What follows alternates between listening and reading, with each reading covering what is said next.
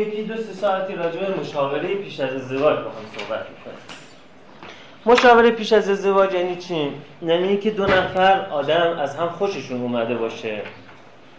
و بعد بیان پیش ما که ببینن که آیا به درد زندگی مشترک با هم دیگه می‌خورن یا نمی‌خورن. سلام. سلام. خب بنابراین شرط لازم یک ازدواج اینه که آدم از هم خوششون آمده باشه. اما شرط کافی نیست. مثل یک میزی است که میگن میز چوبی یعنی میز با چوب باید ساخته بشه. اما این چوب شرط لازم برای ساختن میز هست. اگر میخ و اره و رنده و سنباده و رنگ و اینجور چیزا وجود نداشته باشه با چوب به تنهای میز محقق نمیشه. ازدواج هم مثل میز چوبی میمونه. چوبش اینه که آدم ها از هم خوششون اومده باشه. منتها این شرط لازم ازدواج شرط کافی نیست. گاهی بعضی از آدما این شرط لازم رو در نظر نمی‌گیرن از این ور بوم میفتن گاهی بعضی از آدما سایر شرایط رو در نظر نمی‌گیرن و فقط اینه در نظر می‌گیرن که از هم خیلی خوششون اومده از اون ور بوم یک روز یک خانم آمده بود پیش من برای مشاوره و می‌گفت که من دیگه امتحان خانم دانشجو پزشکی بود. امتحان پرانتریم هم دادم و دیگه مامانم گفته خب دیگه کار اصلی کردی حالا دیگه وقت ازدواج بعد دیگه اجازه دادیم به خواستگار یعنی خواستگار اونجا واسطاده بودن استند بای اینا یک کلیک کردن رو اینتر خواستگارا شروع کردن آمدن. بعد قیمتتون که توی مشهد هم اینجوریه که به هم آدرس میدن یعنی کسی مثلا یه آدمایی هستن یه کمپانی دارن بهشون میگن راوی. بعد اینا کلی لیست آدرس دارن. مثلا فلانی فلانی یه دختر داره بلند فلانی دختر داره کوتاه فلانی دختر دانشگاه آزاد میده فلانی دختر داره دانشگاه سراسری میده. یعنی اون چیزای کلیدی براشون چیا هست اونا یکی قد هست یکی اینکه دانشگاهش آزاده یا سراسریه یکی اینکه باباش چه کار هست. در مورد آقایون ماشین داره خونه داره و پول داره کافیه دیگه دیگه. حالا مثلا گوریل باشه. تا مثلا این گوریل بتونه بگه من سه هزار متر زمین دارم تو پشت بند گلستان انداختم دیگه حل دیگه. این بقیه مسائل رو بعدا با مشاوره میان حل می‌کنه ولی زمین پشت بند گلستانه که سلام نمیشه با مشاوره تهیه کردی. خب بعد ارز کنم خدمتتون که اینتر زده بودن و خواستگارا ریخته بودن. رو حالا بین اینا من نمره دهی کردم آی دکتر و یک دو سه. مشکل این بود که سه نفر نمره برابر آورده بودن. یعنی خیلی این خانم واقعا قشنگ فکر کرده بود. آمده بود اولویتاش سنجیده بود. اصول مثلا ازدواج یکی مثلا مثلا فرض اعتقادات اون شبیه هم باشه بعد مثلا خانواده معتبری داشته باشه مثلا تحصیلاتش بالا باشه. ارز کنم که پولش رو هر سه چهار تا. به هر امتیاز داده بود. مثلا قاعدتا مثلا این 87 امتیاز داره 20 امتیاز می‌گیره بعد این مثلا 5 امتیاز می‌گیره این مثلا 3 امتیاز. خلاص نمره دی بود بعد هر کس که اومده بود پیشش به اینا چوب خط داده بود. خیلی منظم و اینا الگوریتماش هم برای من آورده بود. حالا مشکلی بود که از بین این سی تا سی تا خواستگار که برش اومده بود سه نفر که بالاترین نمره ها رو داشتن نمره برابر گرفته بودن. یعنی مثلا سه تا 18 و داشت 18 و نیم 18 و نیم هم اسقر هم اکبر هم مثلا مرتضا هر سه تا 18 و نیم گرفته بودن. حالا آمده بود به من دو تا سوال داشت. یک اگر من در نمره دهیم جای اشکال دارم به من بگید که نمره حل بشه دیگه. دوم این که بالاخره شما یه کمکی بکنید که بین ستا اگر هم نمره نهایتا من چجوری می‌تونم یکی انتخاب کنم؟ من گفتم خب همه اینا رو گفت می‌خوام دکتر. حالا از کدوم یکی اینا بیشتر خوشت میاد؟ گفت های دکتر مگه نباید ازدواج عاقلانه باشه؟ مگه من حرف بی عقلی زدم؟ گفت که نه آخر میگن ازدواج باید عاقلانه باشه پر ازدواج پست ازدواج باید عاشقانه باشه. گفتم ببین آخه تو بالاخره قراره با یکی زندگی کنی پروی که بخوابی با یکی سر سفره بعد خوشت بیاد ازش یا نباید خوشت بیاد؟ بالاخره از کدوم اینا خوشت میاد؟ گفت اصلا من به این فکر نکرده بودم که بعد از اینا خوشم بیاد. این یعنی از اون ور بوم افتادن یعنی انقدر خیال می‌کنه باید بعضی هم از اون ور بوم یعنی مثلا آمده میگه من این دیگه همونیه که من می‌خواستم. بعد بهش میگه خب حالا این چند سال میگه تو سن که مهم نیست شما. سن تقویمی چه مهمه؟ مهم اون دله که باید همسن باشه. میگه خب حالا مثلا در تجربه اول ازدواج میگه دکتر چه فرقی می‌کنه؟ شما چرا فنتیک فکر می‌کنید میگه مثلا حالا مثلا شغلش چیه؟ تحصیلاتش چیه؟ هیچی نپرسیده. میگه که خلاصه ما به هم عشق همه چیز حل می‌کنه. کتاب هم که زیاد می نویسن تنها عشق حقیقت دارد فقط فقط فقط عشق و این دور چیزا. خب بعد این آدم هم باز از اون ور بوم میفتن از اینکه خوششون میاد.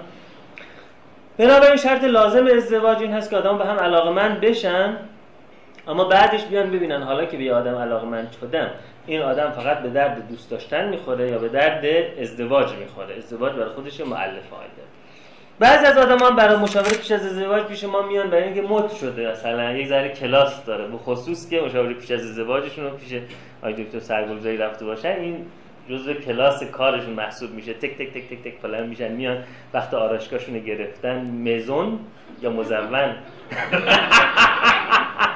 مزونشون هم رفتن و میزانپیلی و اینجور چیزاشون بعدش یه سرم تو برنامه کار ازدواج نوشتن. مثلا کارت ازدواج ساعت 9 و مشاور پیش از ازدواج سلام سلام. که ما چهارشنبه ازدواجمونه. وقت شما ان تشریف بیارین خوشحال اومدیم مشاور پیش از ازدواج. هم که دیگه از این مسخره بازی است اون باشه برو جمع کن دیگه. مثلا وقت خودت هم نگه وقت ما هم نگه پس مشاوره پیش از ازدواج یعنی زمانی که آدم ها یک از هم خوششون آمده باشه و دو سوالشون این باشه که ما به درد ازدواج با هم می‌خوریم یا نمی‌خوریم. حالا به این سوال که بخوایم جواب بدیم سه چیز رو ما باید ارزیابی کنیم. برای که جواب بدیم که بله یا نه. کار سخت شد. یعنی هم جواب بدن بله یا نه.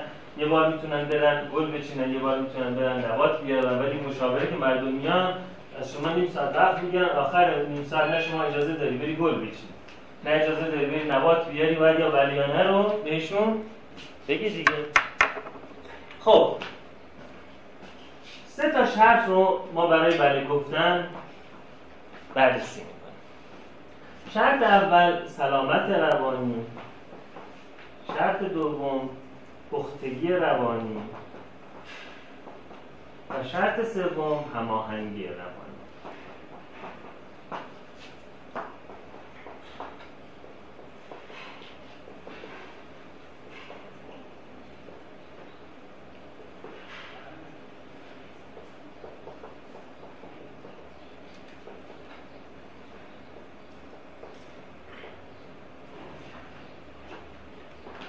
حالا اینجا بین نظریه پردازان اساسا این سواله که مشاوره قبل از ازدواج لازمه یا لازم نیست. یعنی همین هم که بخوایم واردش میشیم که چگونه انجام میشه بین نظریه پرداز راجعش اختلاف نظر وجود داره. سلام سلام. طبق معمول. بعضی از نظریه پردازا میگن که ازدواج آدم ها می‌کنن برای اینکه یک احساس سعادت و بهبودی برسن. یعنی ازدواج برای ولبینگ انجام میشه. بعضی نظریه پردازا مخالفن. میگن ازدواج راهی برای سلام سلام. ازدواج راهی برای خوشتر بودن توی زندگی نیست بلکه یک مسیر رستگاری است. مسیر رستگاری یعنی چی؟ یعنی اینها اعتقاد دارن. که ما آدم ها غیر از این که توی این دنیا میان یک کارهایی می‌کنیم پشتش یه چیز دیگه است و پشتش چیه؟ اینه که ما یه چیزی داریم به اسم روح که این روح ما میاد توی این دنیا که رشد و تعالی بکنه و برای یک مرحله دیگر آماده بشیم و این روحی که میاد رشد و تعالی بکنه خیلی وقتها رشد و تعالیش همبستگی داره با رنج کشیدن با زحمت متحمل شدن. یعنی این نیست که ما انتخاب همون بعد این مبنا باشه که من چه بکنم که بیشتر به هم خوش بگذره. حالا پشت این در واقع همون تئولوژی مسیحی است که رنج کشیدن به نوعی جز به آیتم هایی است که برای تعالی روح لازم هست و اون راه پا مثلا روزهای طولانی غذا نمیخوردن یا مثلا از سکس امتناع می‌کردن. یا عبادت های سختی مثل با زانو به زیارت رفتن و برگشتن مثلا به خودشون می‌دادن تهش این بود که احساس می‌کردن که هرچی ما بیشتر رنج بکشیم روحمون سیغلی تر میشه. یه استعاره هم باعث این بود که این رو بتونن باور کنم. اون استعاره این بود که می‌گفتن در معادن نمی‌دونم طلا و نقره و فلزات گرانبها اون فلز گرانبها با کلی ناخالصی به هم آمیخته است و برای اینکه از این ناخالصی ها جدا بشه باید کجا بره تو کوره بره حرارت خیلی سخت بهش داده بشه تا بتونه ناخالصی ازش جدا بشه. خب این یه باوره که نه قابل رد نه قابل اثبات هست یه باوره. آدم ها بعضی به این باور دارن. خب آدم هایی که به این باور دارن یعنی یکی از راه های رستگاری ازدواج هست. چرا؟ برای ازدواج به خودی خود یک سری زحمت ها و مرارت هایی برای ما خواهد داشت. ما مجبوریم از طریقه های خودمون کوتاه بیایم از خودخواهیمون بگذریم.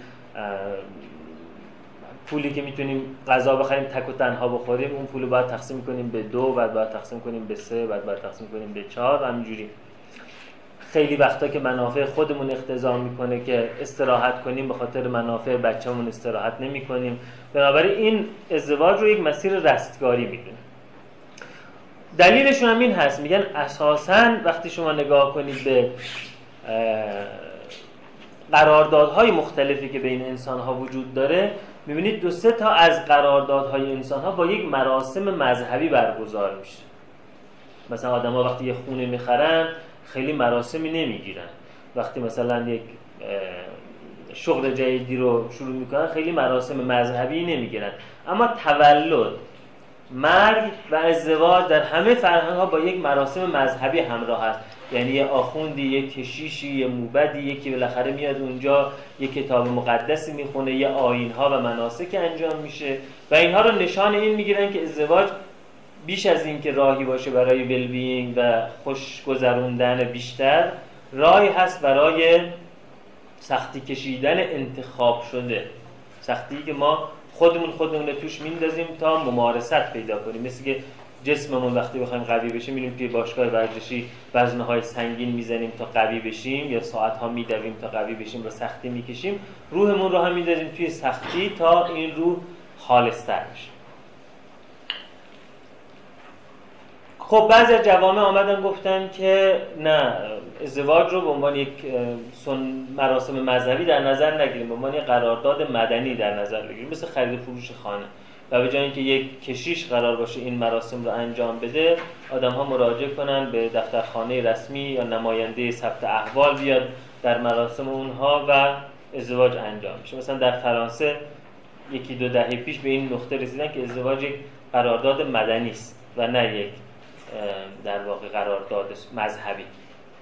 بعد خیلی جالب بود که دیدن که انقدر که این فضا فضای مذهبی است که بعد از مدتی اون نماینده دولت که می اومد این مراسم انجام بده لباس مخصوص میپوشید شال مخصوص مینداخت با یه مناسک خاصی میومد یعنی نهایتا اون فضا یک فضای مذهبی بود تا یک فضای یک قرارداد مدنی و توافقی باشه. گرچه اون کشیشه هست شده بود جاش معمول ثبت احوال نشست به حال آدم ها میگن ازدواج یک مسیری است که آدم ها بله می‌گویند به یک ناشناخته. برای که آدما وقتی با هم آشنا میشن کجای همه می‌بینن؟ ویترین همه می‌بینن. اما وقتی قرار با هم زندگی کنن با کجای هم زندگی می‌کنن؟ با انباری هم زندگی می‌کنن. آدم ها خیلی وقتها چیزهایی رو از دیگران پنهان می‌کنن. مثل همین مسابقه انتخاباتی میمونه.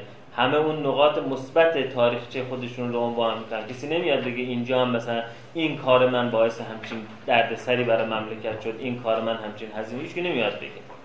یعنی در واقع آدم ها وقتی خودشون رو به هم معرفی می‌کنن مگر وقتی میان پیش روانپزشک یا وقتی میرن پیش کشیش برای اعتراف در غیر این صورت ها آدم ها وقتی که میان خودشون رو معرفی می‌کنن ویترینشون رو به هم دیگه نشون میدن. اما نهایتا قراره با همه وجود هم زندگی بکنن. این یه سختی کار هست که ما به چیزی بله می‌گوییم ولی با چیز دیگری قرار زندگی بکنیم که این چیزی که بهش بله گفتیم یه بخشی از اون هست.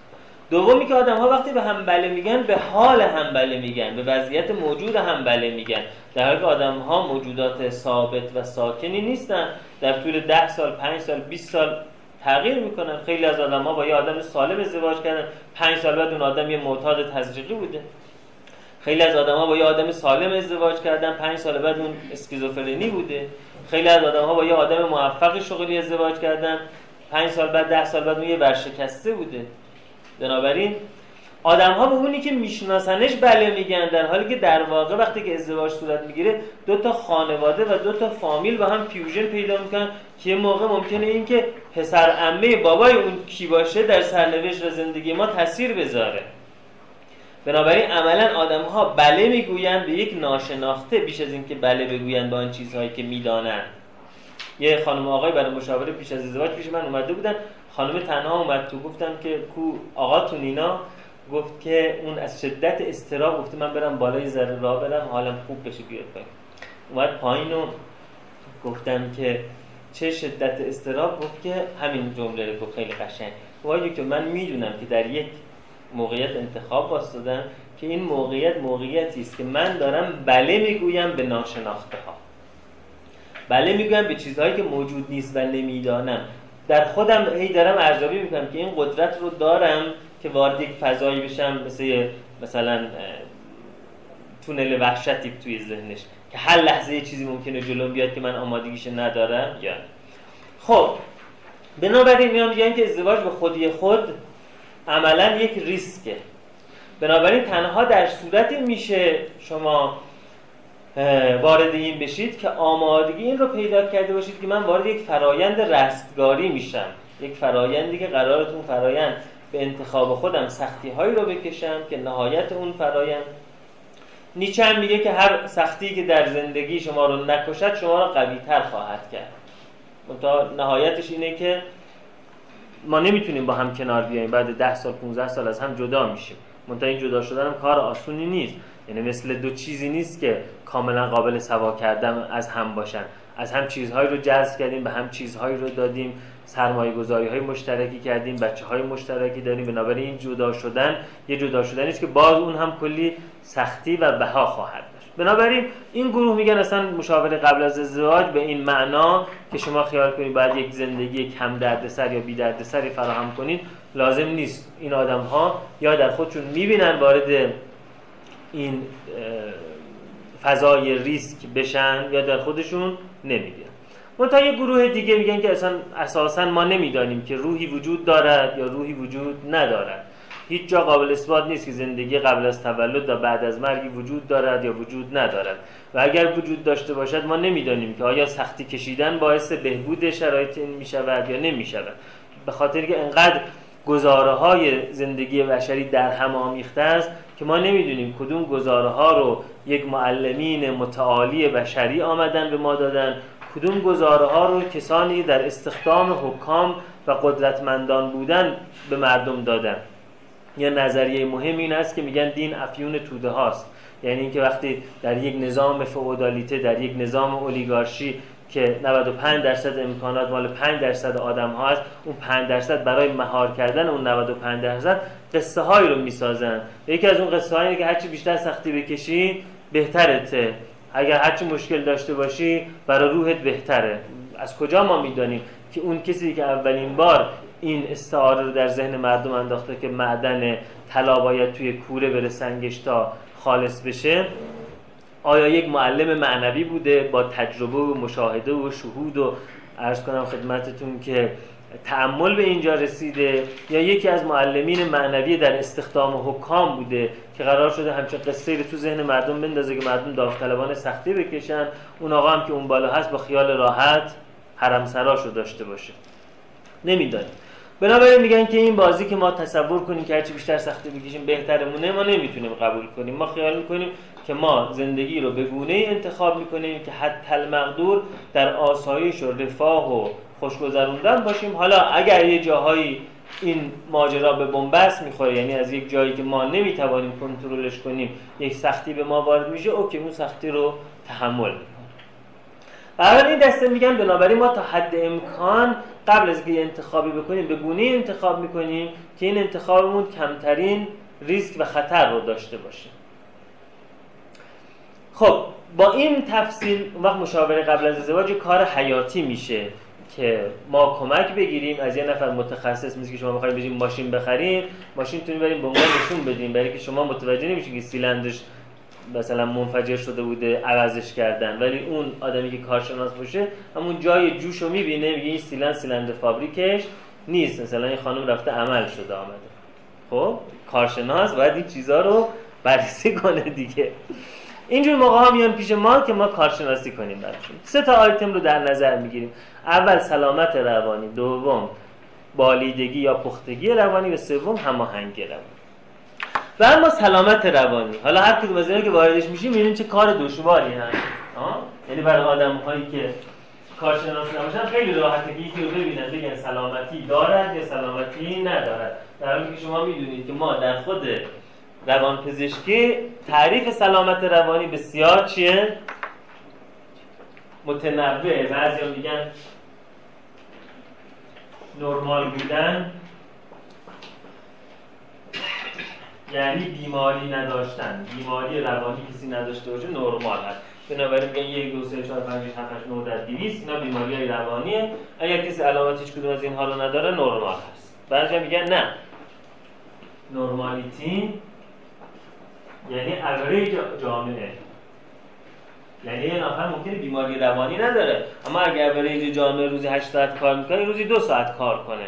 بعد عملا از اوریج زندگی اجتماعی عقبتر میمونه. تو رفت آمداش تاثیر داره توی هویت و اعتبارش تاثیر داره تو خونه میشینه هی نق می‌زنه. بنابراین شما باید ببینید اوریج یک جامعه از نظر خلق از نظر کار از نظر روابط از نظر خیلی چیزای دیگه چی هست؟ بعد این آدم رو بررسی کنه ببینید از اوریج جامعه پایینتر نباشه. خیلی متفاوت نباشه. بعضی میگن نه نرمالیتی از این هم فراتر. نرمالیتی آدم سالم بودن یعنی آدمی که تعارض نداشته باشه با خودش درگیر نباشه حدودش برای خودش شفاف باشه مسئولیتاش بدونه در جامعه چی هست سراحت داشته باشه صمیمیت داشته باشه صداقت داشته باشه. بعد هرچی میگردیم همچی آدمی دیگه تو زندگی پیدا نمی‌کنیم. بنابراین خود این نظریه پردازه میگن نرمالیتی از یوتوپیا. یعنی نرمالیتی یک مدینه فاضل است. می‌تونی راجبش صحبت کنی ولی گیرش نخواهی آورد. میگن یه روز از مولا نصرالدین پرسیدن چرا زن نگرفتی؟ گفت دنبال زنی میگشتم که صاحب کمال و جمال باشه. اونی که کمال داشت جمال نداشت. اونی که جمال داشت کمال نداشت. اونی که هم کمال داشت هم جمال داشت که زن مولا نمیشه. زن مولا نمیشه. به همون که سومی هم داشت زن مولا نمیشه. خب این میشه normality یا خودش مدینه فاضل است. بعضی هم میگن normality یعنی یک فرایند رشد یک process رو در نظر بگیرید و هر کس ببینید الان با توجه به سنی که داره و با توجه به شرایط محیطی اون مرحله رشدی خودش رو طی کرده یا طی نکرده. یک چارچوب رشدی رو میگن و دیگه این آدم مثلا باید به این نقطه رسیده باشد که شما بگید نرمال است یا نرمال نیست که این همین چیزی که من تحت عنوان پختگی روانی راجعش صحبت خواهم کرد. خب ولی اونایی که از همه ساده تره اینه بگیم نرمالیتی رو اگه تحت عنوان هرس یا بیماری در نظر بیمار نبودن در نظر بگیریم اون وقت بگیم چه کسانی به درد ازدواج نمی‌خورن که اول بسم الله اگر آدمی آمد پیش ما و دیدیم این ویژگی ها رو داره بگیم این آدم به درد ازدواج نمی‌خورد. نه اینکه به درد ازدواج با تو نمی‌خوره اصلا به درد ازدواج نمی‌خوره. خیلی از آدم ها توی جامعه هستن. توی دنیا هستن که اینا به درد ازدواج نمی‌خورن یعنی ویژگی های شخصیتی اونها ویژگی هایی است که این آدم ها نمی‌توانند یک رابطه طولانی مدت با ثبات صمیمانه رو تابش رو بیارن تحملش کنن. البته اینجا باید بعضی از نظریه پردازا میان دوباره ایراد دیگه می‌گیرن. بعضی بیکارن. هرچی ما بخوام بگیم وسط حرف باز میاد تبصره میزن میگن که آیا این آدم ها به درد ازدواج نمی‌خورن؟ یا این آدم ها به درد ازدواج با تعریف استاندارد جامعه فعلی نمی‌خورن. اینا با هم دیگه متفاوته. ما در هر دوره زمانی تاریخی در نظر بگیریم یه سبک از زندگی سبک استاندارد بوده و آدم هایی که طبق اون سبک زندگی نمی‌کردن به عنوان آدم های ناهنجار بدکار ضد اجتماعی کنار گذاشته می بعد خیلی جالب بود که این دوره که تغییر می‌کرده خیلی از اونهایی که قبلا جز ناهنجارها بودن می‌شدن استاندارد. خیلی از اونهایی که جز استانداردها بودن می‌شدن چی؟ یعنی در یک زمانی اگر یه نفر میشست تو تنهایی و صدا میشنید که کسی باش حرف می‌زنه بهش می‌گفتن این یک عطیه داره. و اون عطیه اینه که می‌تونه با فرشته ها حرف بزنه یا با جنا حرف بزنه. بنابراین اینو یه قدرت در نظر می‌گرفتن. امروز در جامعه امروز ما چی؟ اگر کسی دوچار همچین حالتی باشه میگیم که سریع بخوابونش بیمارستان. یعنی چند حالت ما در نظر می‌گیریم اگر الان کسی صدا بشنوه غیر از صدای من صدای دیگری بشنوه چند حالت در نظر می‌گیریم. یکی این که میگیم که این دچار توهمه. بنابراین بعد ببریم بیمارستان روانی بستریش کنین دارو بهش بدین حالش بهتر بشه. مدت طولانی هم دارو بخوره که دیگه این صدا رو نشنن هم تا کسی حاله ببینه مثلا دیگه یکی مثلا میاد من حمایت می‌کنه دور من و چیزا. بازم همین. فرضیه دوم که در نظر می‌گیریم میگیم که این آدم یا خود هیپنوتیزم کرده یا کسی دیگر رو رو هیپنوتیزم کرده.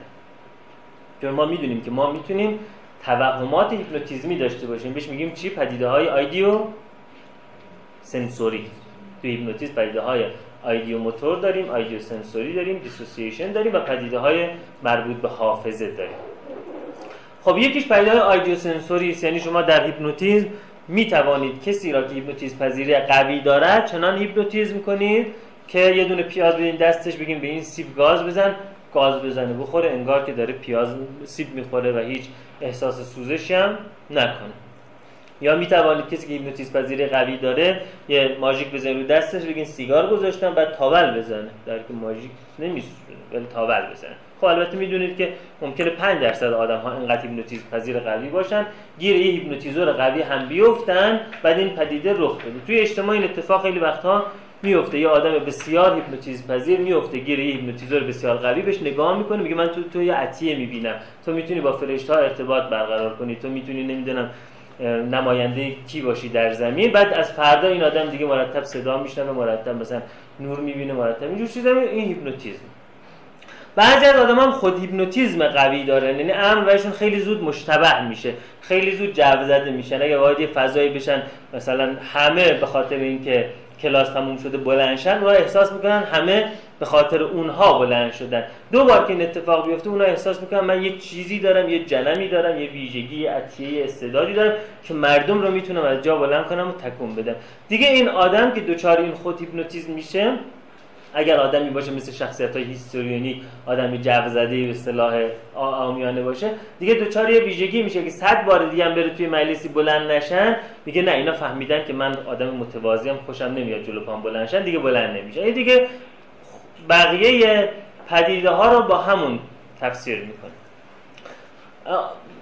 تشخیص چهارمی هم که در نظر می‌گیریم برای کسی که بشینه یه جایی صدا بشنوه یا چیزی ببینه که دیگران نمی‌بینن اینه که این آدم شیاده. یعنی داره دروغ میگه که باش کاسبی کنه چون خیلی وقتا این کاسبی خوب میچرخه دیگه. مردم وقتی که از همه جا دستشون کوتاه میشه میگن شاید اونی که جن می‌بینه بتونه به ما بگه که مثلا اون پول ما که گم شده رو کی برده. بله؟ طلاهای شما رو دزدیده بودن؟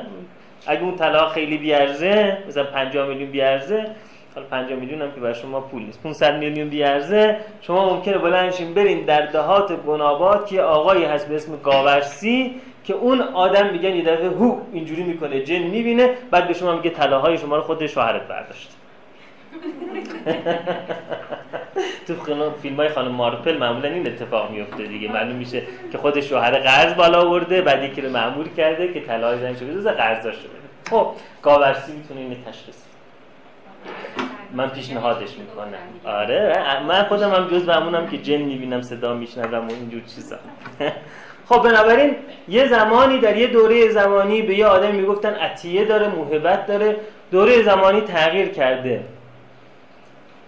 مناسبات سیاسی اقتصادی اجتماعی فرهنگی تغییر کرده. دیگه اون function نداره. حالا آدمی که این حالت رو داشته باشه یا میگیم شیاده یا میگیم بیماره یا میگیم جوزده شد ازدواج هم همینطوره. یعنی سبکهای مختلفی از ازدواج در طول دوران وجود داشته. زمانی که انسان ها در دوره قارنشینی بودن پیش از روستانشینی پیش از مدنیت و با سبک شکار و به اصطلاح میوه جمع کردن زندگی می‌کردن خانواده به شکل فعلی وجود نداشت. چه شکل خانواده وجود داشت؟ کمان وجود داشت. یعنی یک گروه که با هم زندگی می‌کردن. همه زن هم بودن هم هم شوهر هم بودن. یعنی همه زن و شوهر هم بودن. آره دست جمعی زندگی می‌کردن دیگه. غذا که می آوردن اونجا میپختن همه با هم میخوردن. شب هم همه با هم میخوابیدن. بچه ها هم بچه مشترک همه بودن. به این شب سبکی زدیم کمون که کلمه کمونیست از اون گرفته شد. یعنی مالکیتی وجود نداشت. مالکیت جمعی بود. این سبک زندگی در یک دوره زمانی چند هزار ساله برای نیاکان ما کاملا نرمال بود. یعنی به این تعبیر اگه حساب کنیم همه ما یه جورایی چیم؟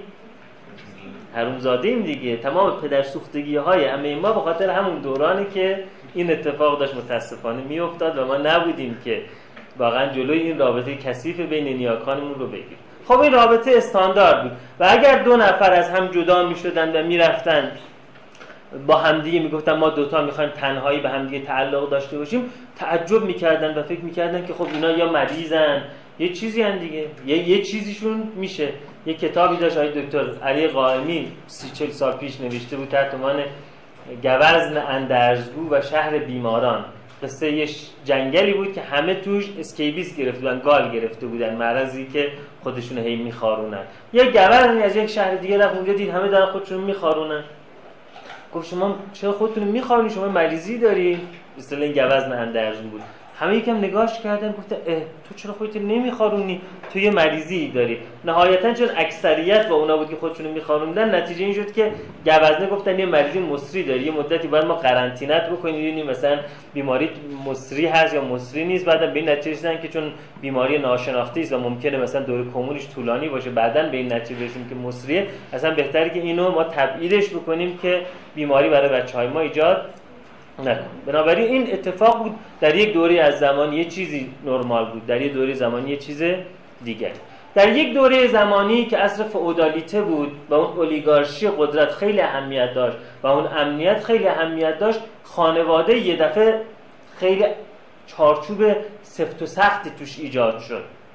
چارچوبی که توی خانواده رئیس باید مشخص بود معاون باید مشخص بود کارمندا باید مشخص بودن ترتیب نشستن پای سفره هم باید مشخص بود. یکی از دوستای من اهل یکی از جای اشایریه میگه که اگر ما سر سفره اشتباه میشستیم یعنی من جای برادر بزرگم مثلا میشستم همونجوری که بشقابا چیده شده بود مادر بزرگم با همون لحجه می‌گفت که حد خودت نگه داشت من بلافاصله متوجه میشم که تو همین دوره خودمون مثلا 5 15 سال پیش این اتفاق میافتاده توی مناطقی. یعنی اینقدر حد و مرزها مشخصه. توی سیستم مثلا سامورایی ژاپنی که خیلی همین اصر فئودالیته بود و الان هم روی فرهنگ ژاپنی تاثیرش وجود داره مثلا کاملا مشخص. پدر اون بالا میشینه پسر اول اینجا میشینه پسر دوم اینجا میشینه. اگر جاهاشون جا جا بشه مثل این میمونه که مثلا ما سر سفره مثلا چیکار کنیم؟ مثلا توف کنیم. مثلا اینقدر زشته براشون اینقدر حالشون به هم می‌خوره. اینقدر که حتی آدمی رو وقتی می‌خوان ژاپنی ها صدا بزنن آقای فلانی بسته به این که اون آقا در سلسله مراتب اجتماعی ازشون بالاتر باشه یا پایینتر باشه کلمه آقا فرق می‌کنه. کسی که از من بالاتر باشه به من بگه آقا یه کلمه متفاوت به کار می‌بره کسی که از من پایینتر باشه بخواد بگه آقا یه کلمه متفاوت. و اگر اشتباه بکنه یه بیادبی مثل که مثلا اینجا به یه مثلا آقای بگن حاج خانم چقدر بهش برمیخوره؟ اونجا اگر به یک مثلا یا به یه خانمی بگن حاج آقا مثلا چقدر بهش برمیخوره؟ مثلا خیال می‌کنه که شاید سویلام خیلی بلند شده. چی شده که؟ به من میگن آج اونجا بهشون خیلی برمیخوره. خب پس برای اینکه این بیادبی صورت نگیره باید آدما دقیقا چی اون درجه بندی اجتماعیشون مشخص باشه که الان یه مهمانی هم از ما دور هم جمع هستیم می‌خوام هم صدا بزنیم آقای فلانی یا خانم فلانی بدونیم که این آدم خاص از من درجه اجتماعیش بالاتر یا پایینتره. این اون سیستم تفکر فئودالیته. این تفکر تو خانواده هم وجود داشت. یعنی مثلا پدر خانواده اون بالا میشه اونجا که های تبا تبا میشست پسر اینجا. اما وقتی که پدر بازنشست من که هاش خانم من خانواده. اما وقتی که حاج آقا بازنشست می‌شد و پسر بزرگه می‌رفت سر کار حاج آقا جاش تغییر می‌داد پسر می‌رفت اونجا پای سفره میشست یعنی دقیقا رئیس خانواده رسما تغییر می‌کرد. پدر حرفش حرفه ولی ساختار تغییر کرد. خب چنین خانواده ایم چیزی که توش مهمه حدود مشخص حقوق مشخص وظایف مشخص حرف آخر کی بزن هست. تاریخ تغییر کرد. دوره فئودالیته به سر آمد. البته تو بعضی از جاهای دنیا ما هنوز از نظر ساختار اجتماعی تو دوره فئودالیته به سر می‌بریم. دوره فئودالیته به سر آمد دوره کاپیتالیسم شروع شد یعنی دوره صنایع بزرگ. و صنایع بزرگ اقتضا می‌کرد که مردم از روستاها و شهرهای کوچیک بکنن بیان توی مراکز شهرهای بزرگ که جایی بود که کارخانه ها مجتمع شده بودن. خب برای این اتفاق بیفته بعد روابط خانوادگی سست می‌شد. باید عواطف کمرنگ می‌شد. باید اون که ریش سفید حرف آخر بزنه ضعیف می‌شد.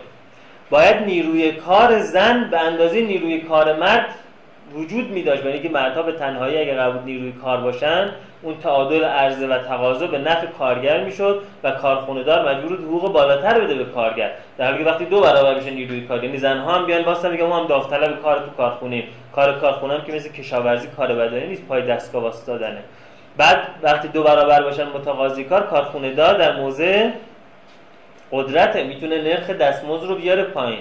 بنابراین برای اینکه این اتفاق بیفته در دوره کپیتالیسم خانواده تغییر کرد و خانواده تبدیل شدن به اینکه خانواده های غیر رسمی باشن دوست دختر دوست پسر باشن حتی امکان بچه دار نشن حتی امکان دیر بچه دار بشن اگه بچه دار میشن کم بچه داشته باشن. یعنی نهایتا مناسبات اجتماعی به نفع این بود که ساختار خانواده ساختار کوچیک و جمع جوری باشه که بتونه سریع مهاجرت کنه بتونه از این کارخونه به اون کارخونه بره بتونه اخراج رو تحمل کنه بتونه تعدیل نیرو رو تحمل کنه. بنابراین می‌بینید که وقتی مناسبات اقتصادی تغییر می‌کنه چی میشه؟ خانواده استاندارد تغییر می‌کنه. ما الان توی باز یک دورانی پیش اومد بعد از دوره کپیتالیسم که آدما به این نتیجه رسیدن که مالکیت خیلی به آدم فشار وارد میاره. و به این نتیجه که مالکیت رو به هر قیمت باید حذف کرد. بنابراین می‌بینید در اوج دوره کپیتالیسم دوباره آدم‌هایی میان ادعا می‌کنن که ما باید کمونیست معابانه زندگی کنیم که کمونیسم معابانه در نهایتش یعنی ما دوباره کمون تشکیل بدیم. یعنی هیچ کس مالک هیچ کس نباشه. خب از بچه ها مالکشون که میگن بچه ها رو باید بفرستیم پرورشگاه دولتی بزرگشون کنن معلمین بزرگشون کنن. و حتی اعتقاد دارن بچه که در این پرورشگاه بزرگ میشن آدم های کوشاتر و منطقی تری هستن. بچه که تو خانواده بزرگ میشن آدم های عاطفی تر لوستر و تنبلتری هستن. حتی این توجیه ها هم می‌کنن. آدمایی مثل اوشو توی کتاب آینده طلاییش اینو تجویز کرده و خیلی های دیگه. نتیجه می‌گیرن که ما دوباره باید به کمون برگردیم. اینو می‌خوام خدمتتون عرض بکنم. الان تو بعضی از جاهای دنیا مثل اسپانیا مثل ایالت ماساچوست آمریکا سند ازدواج صادر می‌کنن برای دو مرد که با هم ازدواج بکنن. برای دو زن که با هم ازدواج کنن یه زمانی توی دنیا این استاندارد بوده. مثلا توی روم باستان که یکی از کارهای روزمرهشون جنگیدن بوده و هزاران نفر از آدمها باید با هم دیگه یعنی تمام زندگیشون سرگرم جنگ بوده و همش در حال این بر بر رفتن بودن و زنها که نمی‌تونستن همراه لشکر باشن. استاندارد اون زمان این بوده که یک مرد جنگاور باید رابطه جنسیش رابطه همجنسی رایانه باشه. و اون به اصطلاح معلمین حقوق بگیر از دستگاه دولتی هم این رو به عنوان یه تعلیم اخلاقی چیز می‌کردن تجویز می‌کردن که مرد زمانی که با زن بشینه سست عنصر میشه. اگر شما قرار جنگاورای خوبی باشین با زن نباید بشین. گفتن خب پس سکس رو چی کار کنیم؟ گفتن یک مرد جنگاور با مرد دیگه سکس برقرار می‌کنه. جنگاور نشه من میام خونت. این استاندارد بوده. الان تو خیلی از جاهای دنیا هنوز این استاندارده. مثلا در خیلی از قبایل آفریقایی در پاسخ به این سوال که قبل از ازدواج چجوری نیاز جنسیشون رو جوانان برآورده کنن؟ میگن قبل از ازدواج هم جنس گرایی بعد از ازدواج هتروسکشوالیتی آن جنس گرایی و این کاملا یه استاندارد رسمی است که ببینم مثلا دو تا پسر سه تا پسر با هم دیگه مشغول هستن هیچ وقت کسی نمیگه بگه ای بی تربیت ها هیچ هم چیزی نمیگه اینا استاندارد. خب؟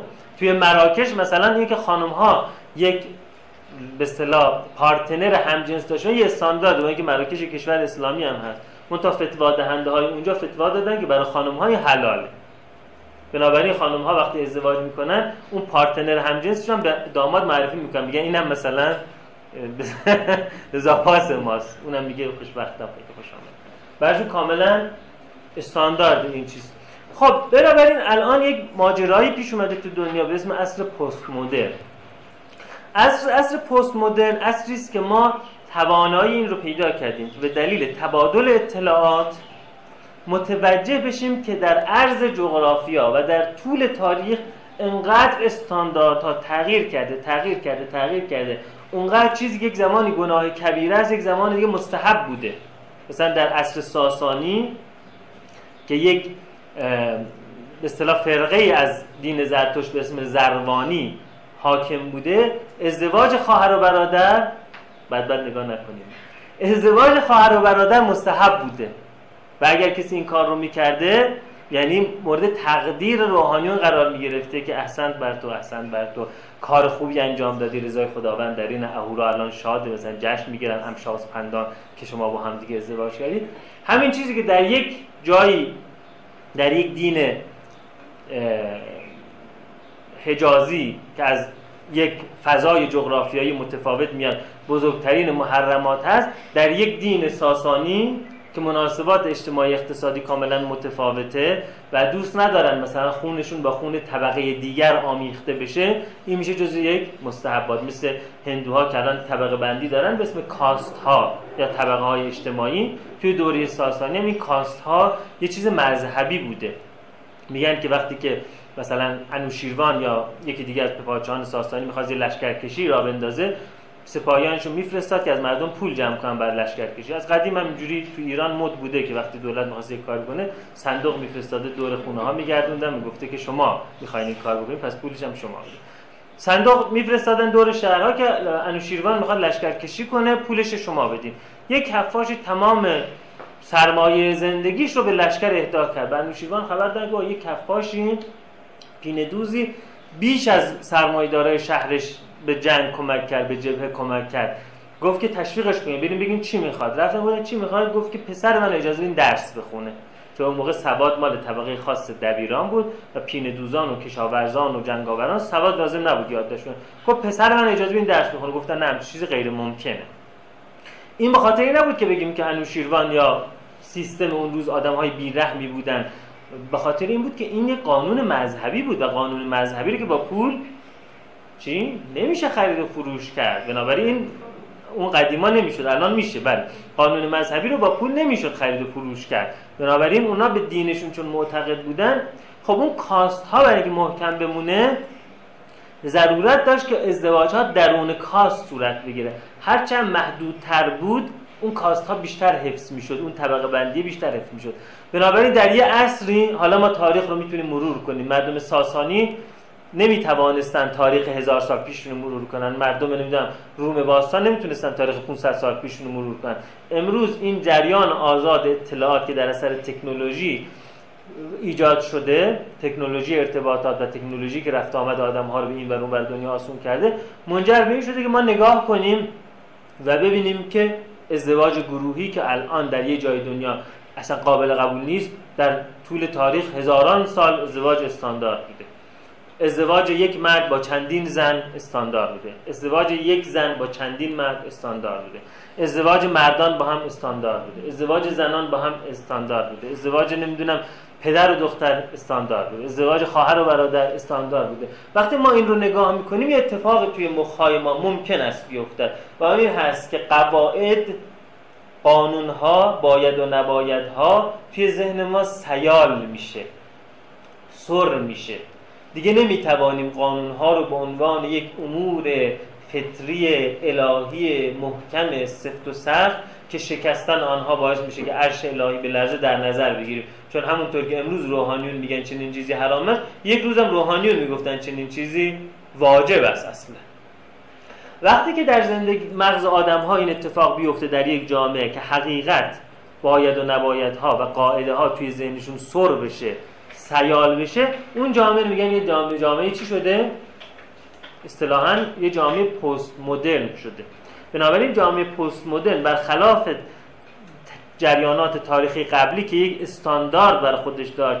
مثلا استاندارد فئودالیته این بود استاندارد کپیتالیسم این بود استاندارد عصر شکار این بود. جامعه پست مدرن جامعه است که استانداردی وجود ندارد. پس مردم چجوری همدیگه رو نمی‌کشن و نمی‌خورن و نمی‌زنن؟ حالا که دیگه نمیترسن که هیچ کدوم از قوانین قوانین الهی است. اینه که مردم به این نتیجه می‌رسن که برای اینکه ما بتوانیم با استاندارد خودمون زندگی کنیم باید به استاندارد همسایه تجاوز نکنیم. تا او هم که با استاندارد خودش زندگی کنه به استاندارد من تجاوز نکنند بنابراین بر مبنای یک توافق مدنی زندگی می‌کنن که اون توافق مدنی با رأیگیری و با حکومت مردم تعیین می‌کند که دیوار تو کجاست دیوار همسایه کجاست. چه کاری اگر همسایه بکند مزاحمت محسوب می‌شد و چه کاری اگر همسایه نکند؟ مزاحمت بکند مزاحمت محسوب نمی شود ما جامعهمون همچین جامعه خیلی مونده بشه. هنوز ما وظیفه شرعی وجدانی اجتماعی خودمون می‌دونیم که اگر در خونه همسایه موقع دو نفر هم جنس گرایی دارن به همه همسایه ها بگیم که اینها دارن آپارتمان ما رو فاسد می‌کنن و بوی اینها گند اینها همه محله رو برداشته و به پلیس بگیم و به داروغه بگیم و به شارع بگیم و به همه بگیم که پدر اینا رو اگر می‌تونی در این هنوز به عنوان یه وظیفه اجتماعی برای ما هست. منتها در یه جامعه پست مدرن چون آدم ها به این نتیجه می‌رسن که هیچ استانداردی استاندارد قطعی نیست یه استاندارد جدید ساخته میشه و اون استاندارد جدید اینه که هر کس با استاندارد خودش زندگی کنه. اونجا که استاندارد هم با هم تداخل می‌کنه توافق عمومی مرز بین ما رو مشخص کنه و هر کس از مرز خودش تجاوز نکنه. خب همه حرفا که من زدم برای چی گفتم؟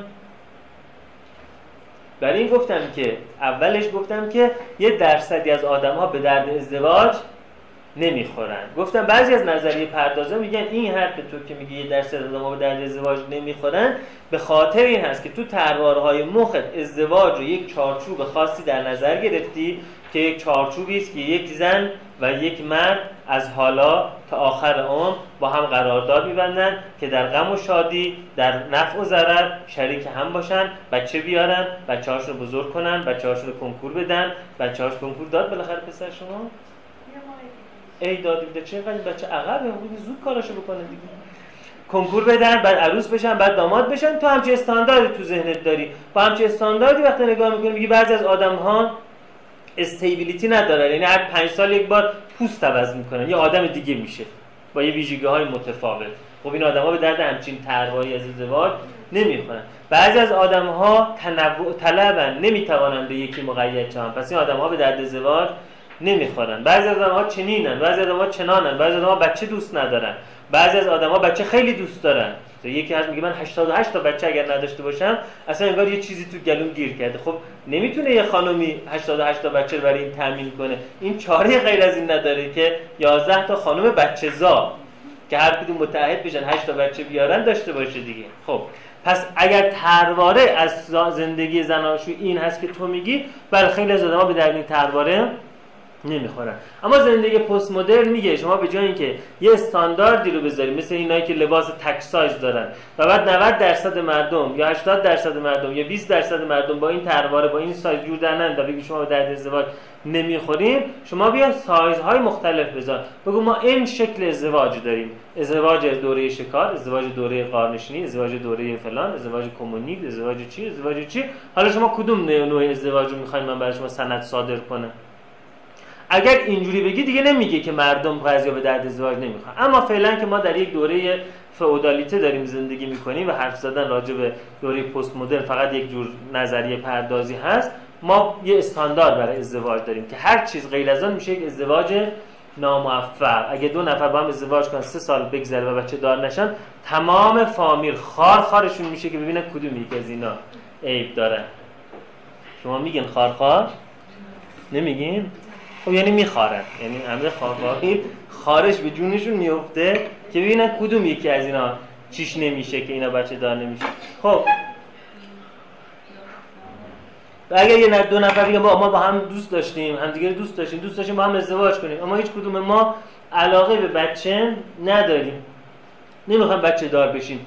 همه فکر می‌کنن که اینا چه دیزوردری دارن. حتی روانپزشکان این جامعه روانشناسان این جامعه چون با اون الگوها زندگی می‌کنن اگر یه زن و شوهری اینجوری ببینن میگن نه این از لحاظ روانشناسی شما یه مشکلی دارید. میگرده تو طبقه بندی روانشناسی روانپزشکی هم گیرش نمیاره بعد میگه جز اون ان او احساس نان otherwise specified. یعنی که تو طبقه بندی نیومده ولی این این مرضی داره. مثل آقای می‌گفت که من شنا یاد نداشتم ولی بالای استخر واسطاده بودم دیدم اینا که شنا می‌کنن بعضیشون کج میرن بعضیشون راست می‌گفتن من شنا یاد ندارم ولی می‌فهمم که اینا خوب شنا نمی‌کنن. این هم یه که من نمی‌دونم که اینا چشونه ولی می‌دونم یه چیزشون هست. چون چرا باید دو نفر ازدواج کنم؟ و نخوام بچه دار بشن یا دو نفر ازدواج کنن ولی نخوام توی خونه باشن. دیگه این خونه داماد این خونه عروس مثلا هفته دو روز این میره میمونه هفته دو روز این میره میمونه هفته دو روز هم دیگه نمی‌بینم اینا یه چیزیشون هست. خب در این جامعه ای که حتی متخصصین بهداشت روانیش هم اینقدر تحت تاثیر تروارهای فرهنگی اجتماعی اقتصادیش قرار دارن که هر چیز غیر از زندگی استاندارد رو زندگی بیمارگونه می‌دونن بنابراین یه تعداد از آدما به درد ازدواج نمی‌خورن بنابراین ما باید در تعریف نورمالیتی از هلس که بعضی از آدم ها سالم نیستن از لحاظ روانی به درد ازدواج نمی‌خورن. تعریف کنیم که کدوم آدم ها هستن آنها که هلس ندارن و به درد ازدواج نمی‌خورن. اینجا باز دوباره یه بدبختی جدید برای ما شروع میشه که باید جواب بدیم که بین این تشخیص های روان پزشکی کدومشون هست که به درد ازدواج نمی‌خورن.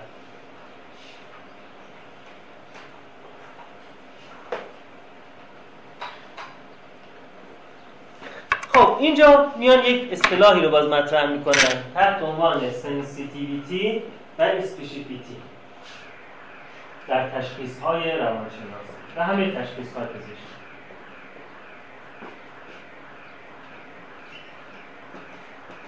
همین دزدگیر می‌بینید که صدا می‌کنه؟ می‌بینین؟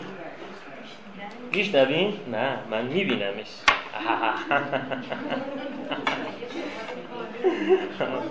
حالا می‌بینم. یه عطیه ای من دارم که شما ها سر در و واقعا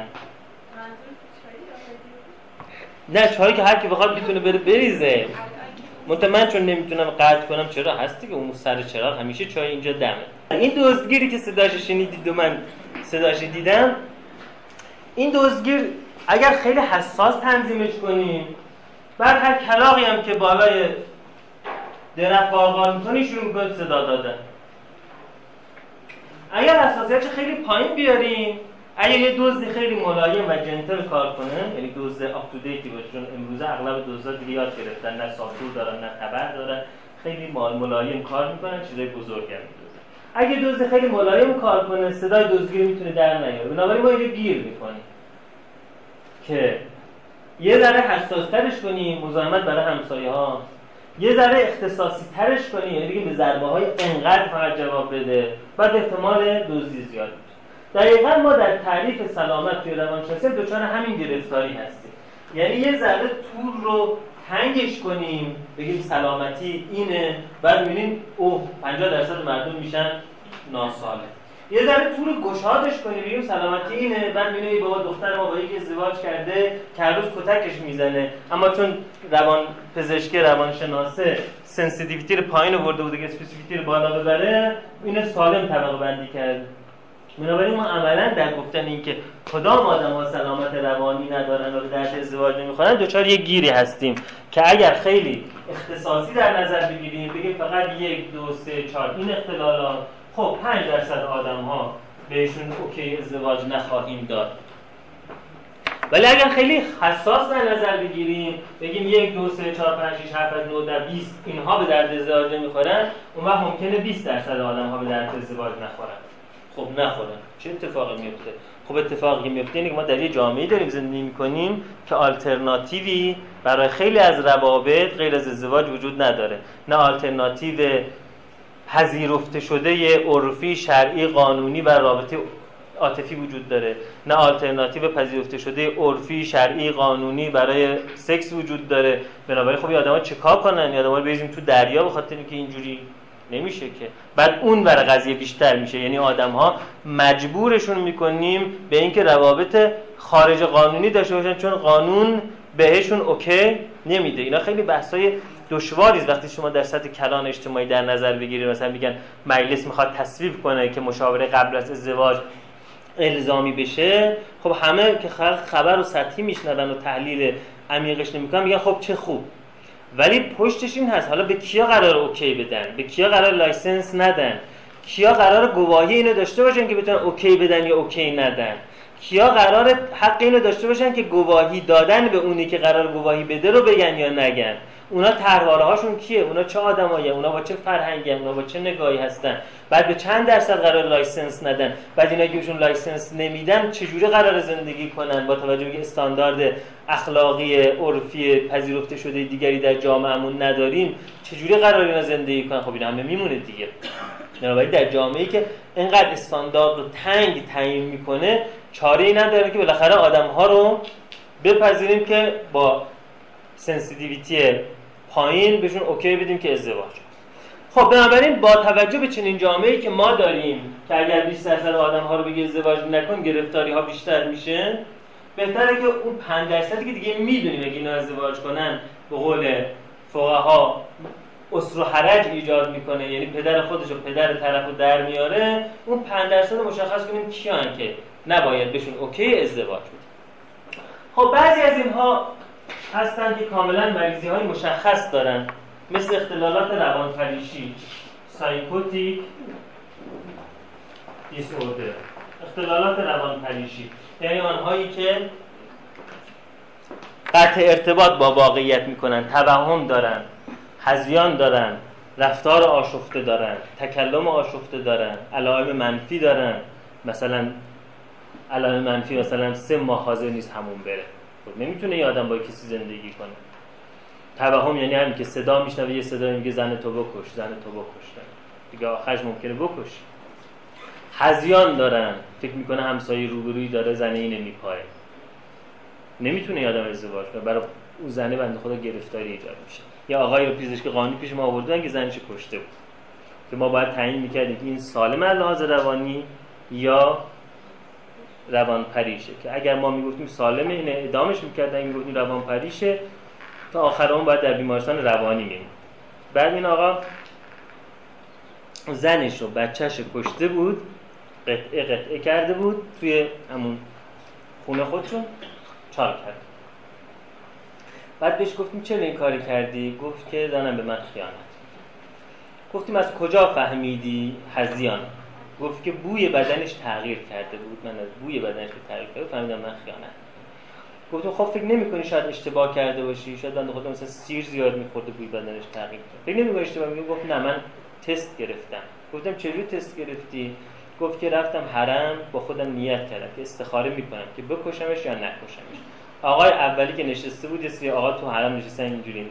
میگن که زیارت نامه بخوانیم استخاره بکنیم زیارت نامه بخوانیم استخاره بکنیم و شما میریم میگی زیارت نامه بخونیم بعد میگه زیارت کی رو برات بخوانیم؟ بعد میگه که مثلا زیارت امام جواد. بعد میگه چندی زیارت نامه بخونه بعد میگه مثلا 200 تومانی. بعد زیارت نامه 200 تومانی می‌خونه.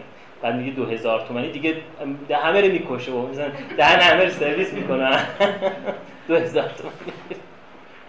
گفت رفتم پیش که از این آقا گفتم استخاره بگیر. نیت این بود که میرم میکشمش. باز کرد که خوبه خیلی خوبه انشالله مبارک. یه آقایی رفت پیش به جای مشاوره پیش از ازدواج قبلا نبود که اینقدر قرتی نبودن مردم که می‌رفتن استخاره می‌کردن پیش از ازدواج. شاید آخر من میشم استخاره بهتر میده. وقتی بود پیش آقای گفته بود که می‌خوام ازدواج کنم برام استخاره بگیریم. یا نگفته بود می‌خوام چیکار کنم گفته بود استخاره بگیریم. اونم گفته بود خیلی خوبه مبارکه انشالله هر کار هست سریع انجام. یه یه هفته بعد این آقا برگشت آشفته و ناراحت و داغون و گفت آقا چه استخاری بود برام گرفتی؟ گفت که چرا مگه چی شده؟ گفت بابا من برای ازدواج می‌خواستم یه دختر بگیرم.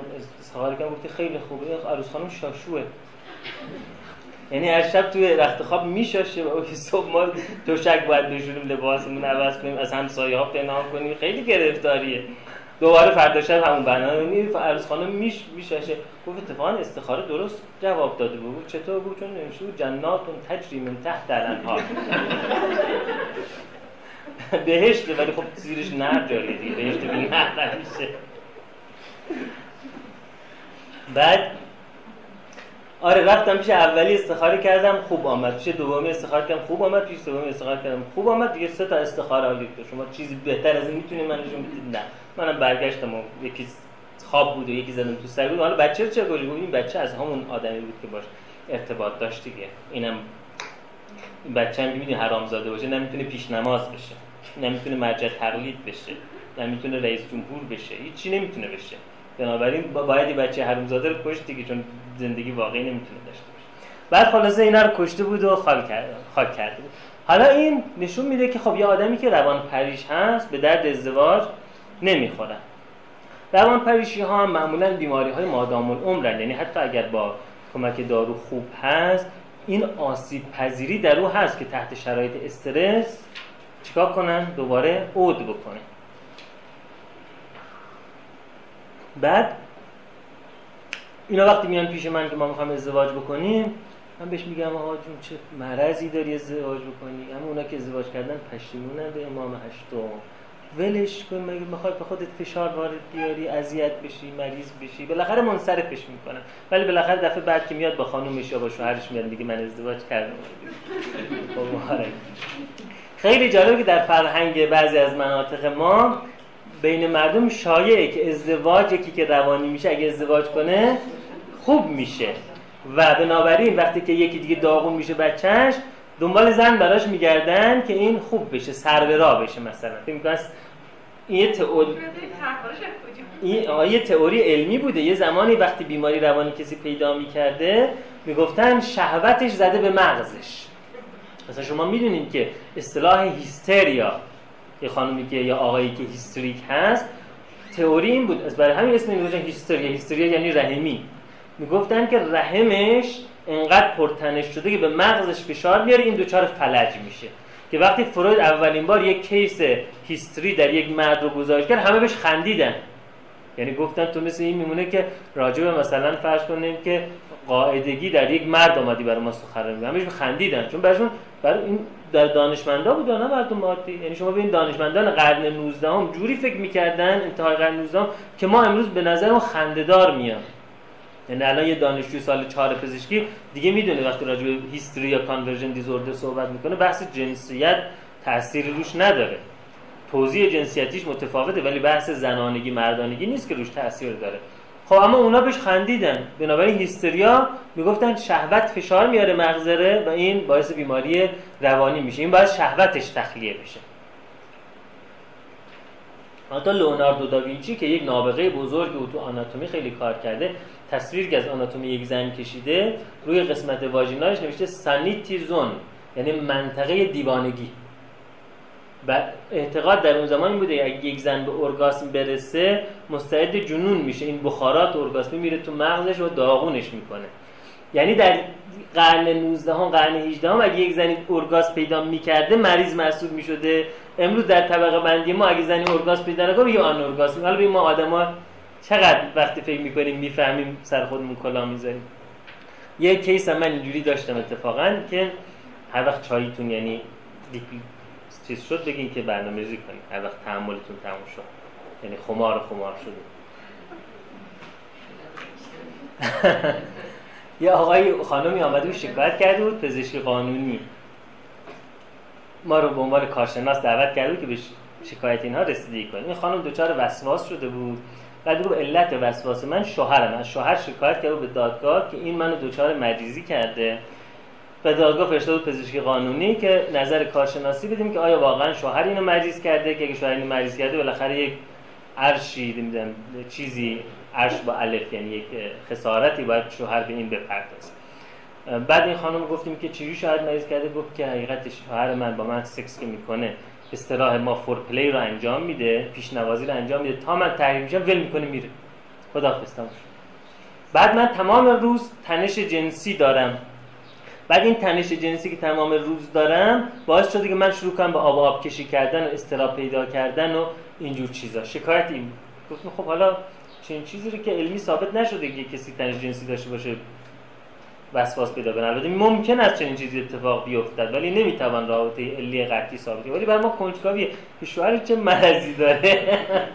که نصف مل می‌کنه میره دنبال کارش. آقا رو صدا زدیم. با کچلوار با کیف سامسونت خیلی مرتب. حالا من فکر میگم مثلا یه مرد روستایی جولیده اینجوری میاد تو دیدیم نه خیلی با شخصیت با تحصیل کرده کارمندی اداره. گفتیم که آ شما می‌فهمن که همچی کاری می‌کنی؟ چیه جریان؟ نصفه می‌بری؟ چی میشه که نصف ول می‌کنی؟ گفت نه آی دکتر من خیلی واقعا فکر می‌کنم که قدیمی ها چیز زیاد می‌دونه حتی پزشکی شما هم باید خیلی چیزا از قدیمی ها بره یاد بگیره. من مادرم هم که با ما زندگی می‌کنه مادرم تو خونه اینا زندگی می‌کنه. به من گفت قبل از ازدواج که زن اگر که به اوج جنسی برسه دیوانه میشه.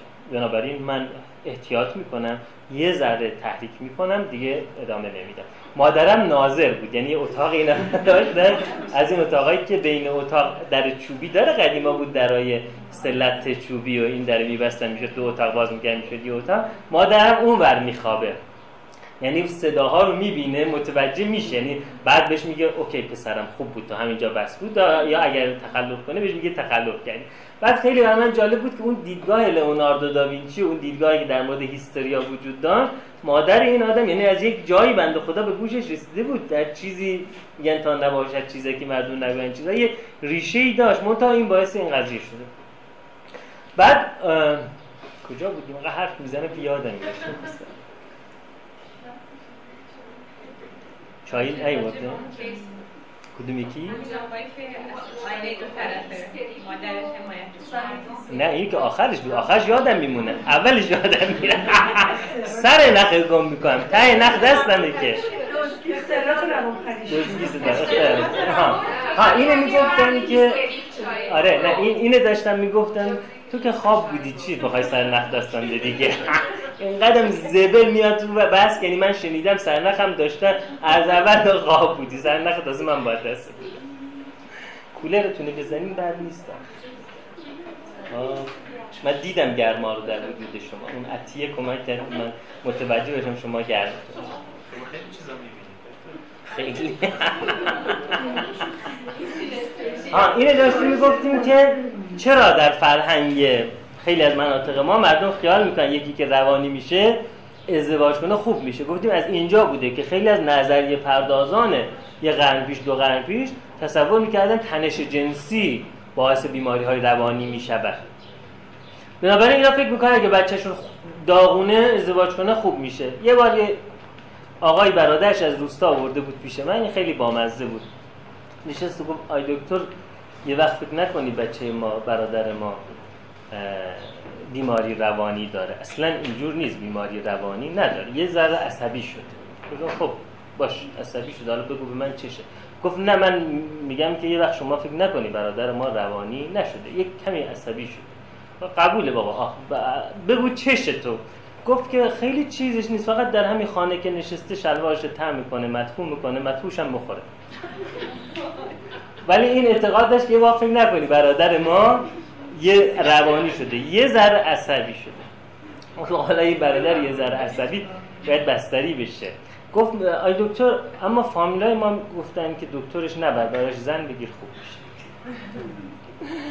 بعد چجوری به این نتیجه رسیدن فامیلات؟ گفت تو روستای ما هر پسری که دیوانه میشه برای زن می‌گیرن خوب میشه.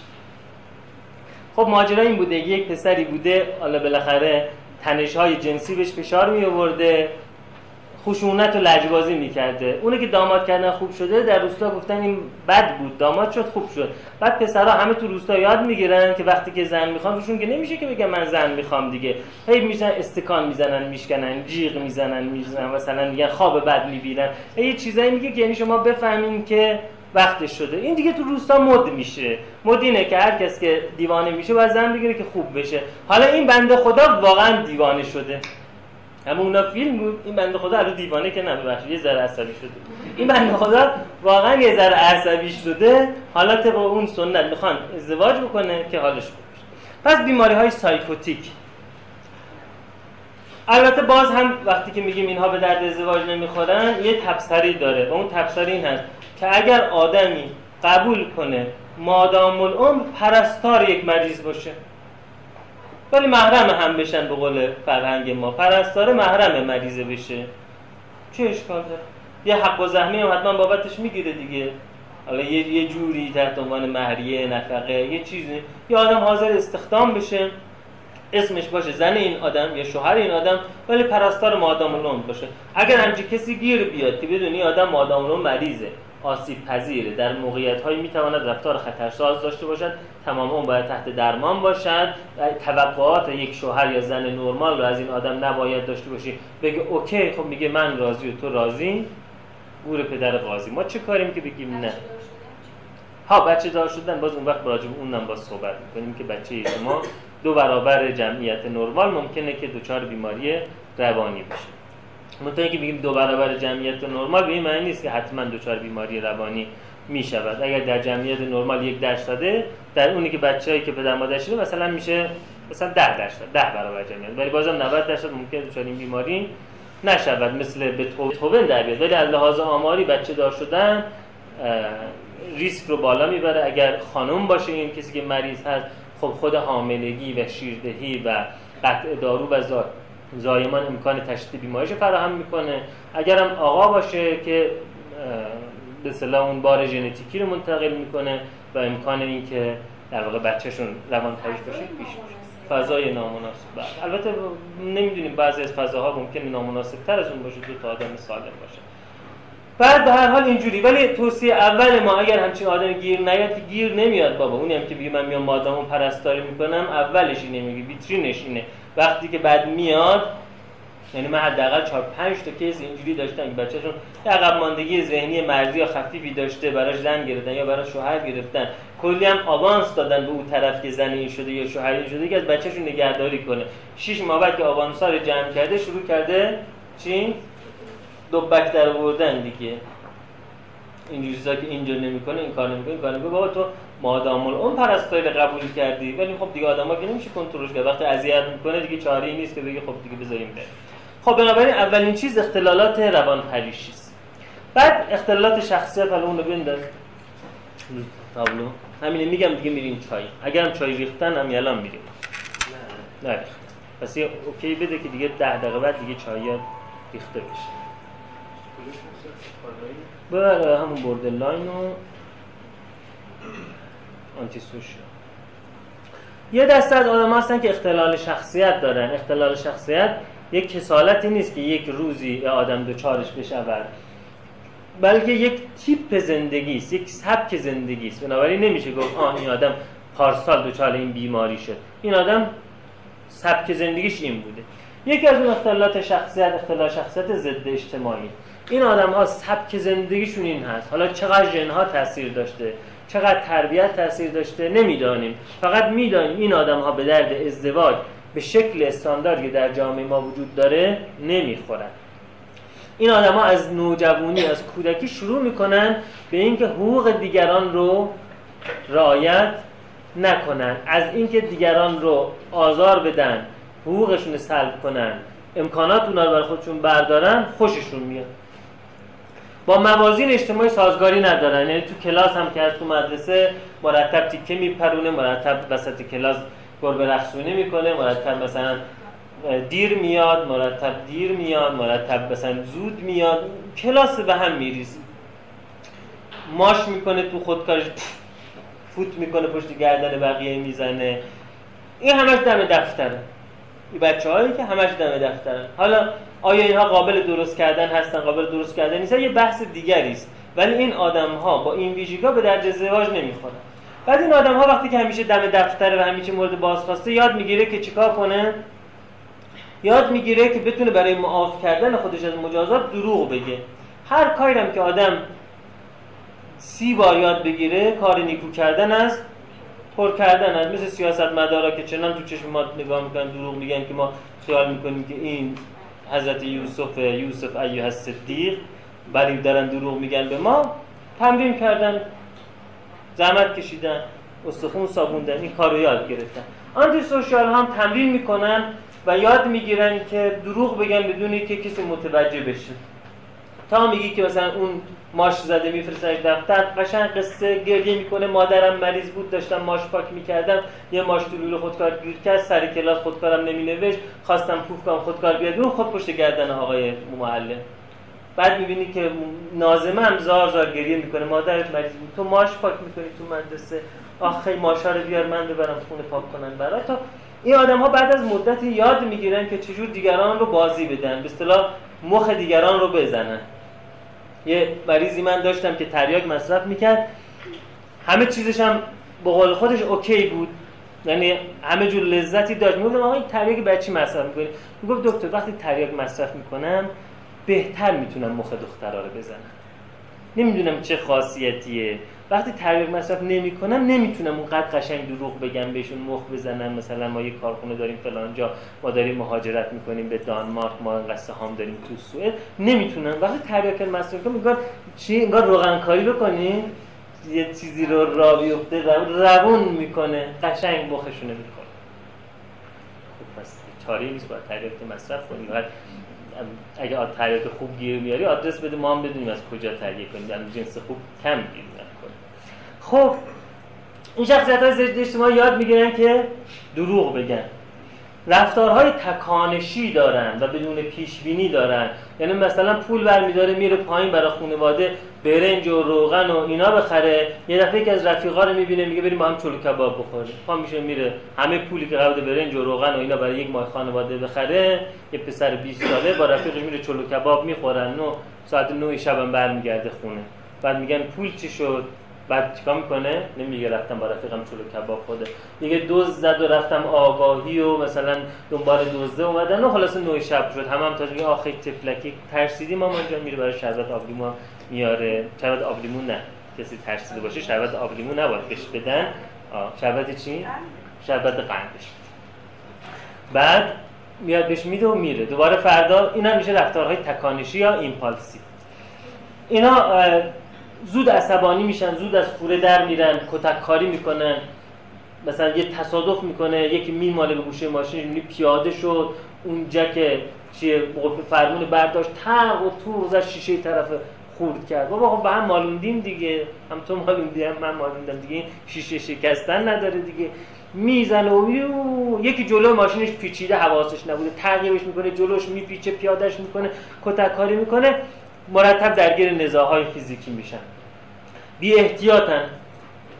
رانندگی با سرعت بالا تک چرخ زدن توی بلوار اینجوری ویراژ رفتن کمربند ایمری نبستن همه جور مواد خطرناک رو تجربه کردن. هر کاری که خطرناکه اند خطره این اوله که اون کارو انجام بده. زن لقبش همین چیه؟ داوود خطر مثلا. عشقش اینه که بگن داوود خطر. سمت بالاتر از خطر مثلا.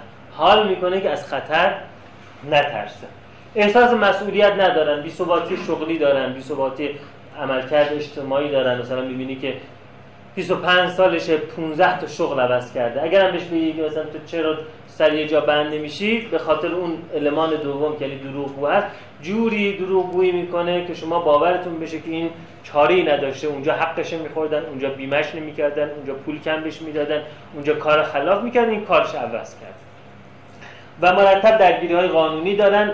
ویژگی مهمش این است که احساس پشیمانی هم ندارن. یعنی همچین قشنگ مثلا یه بچه رو می‌بینی زیر کرده داغون کرده له کرده بعد ازش خیلی راحت تعریف می‌کنیم که یه بچه پارسا پارچی جلو ماشه. خیلی گرفتارمون کرد تا دیش دادیم. آخه بیمه نبودیم و تا دیش جمع کردیم و خانواده‌اش راضی کردیم.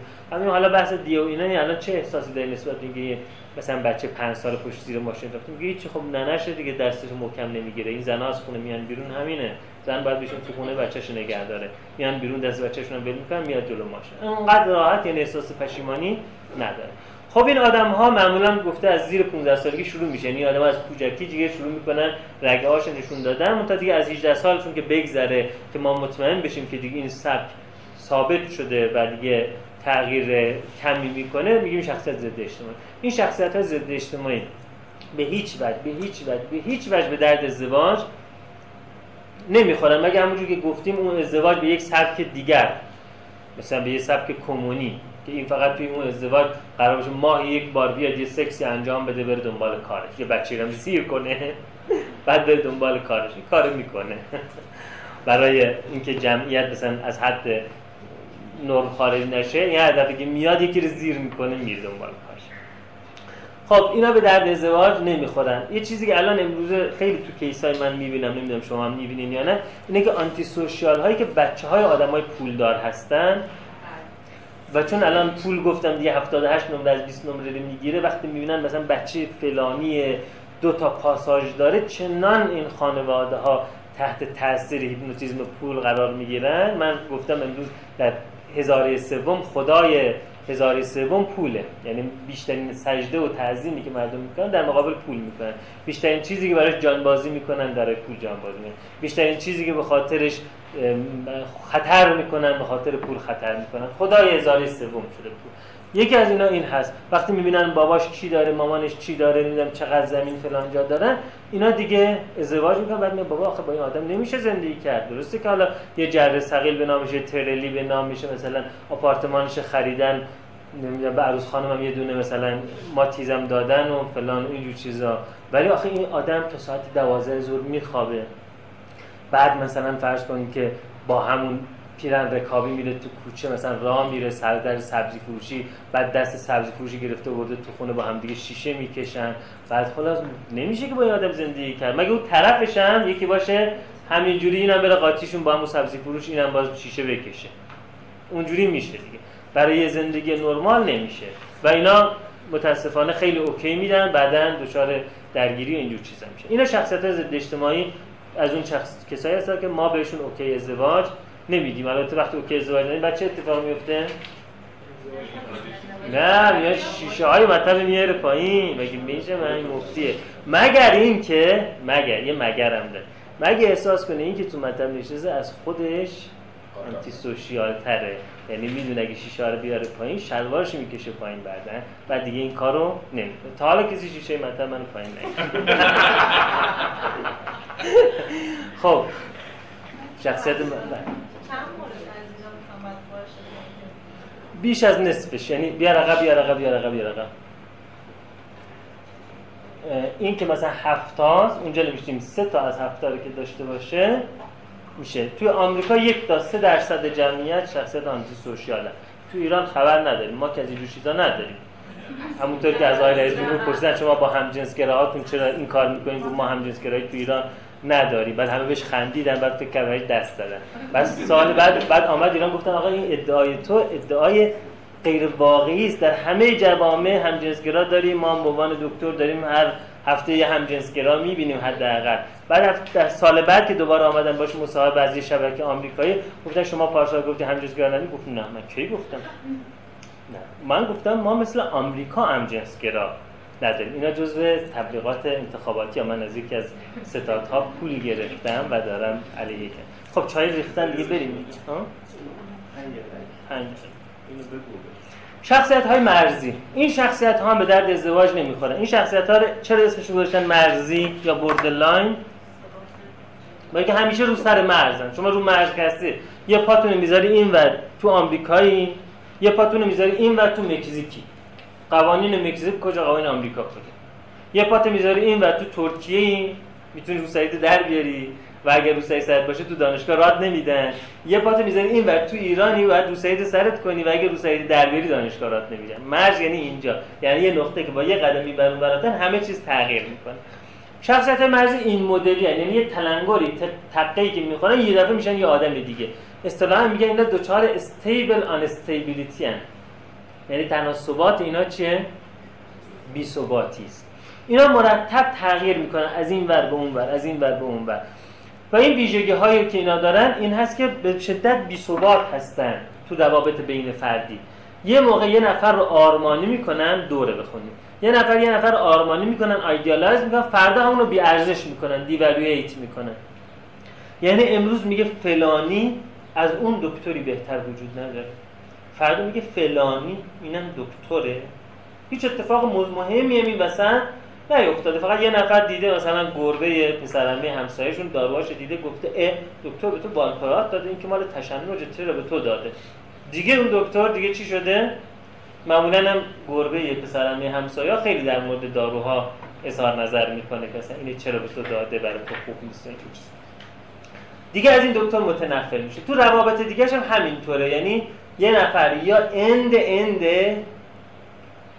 یا آشغال آشغال. down down بعد اینا وقتی که یه نفر رو idealize می‌کنن اون شماره یک حالا بریم.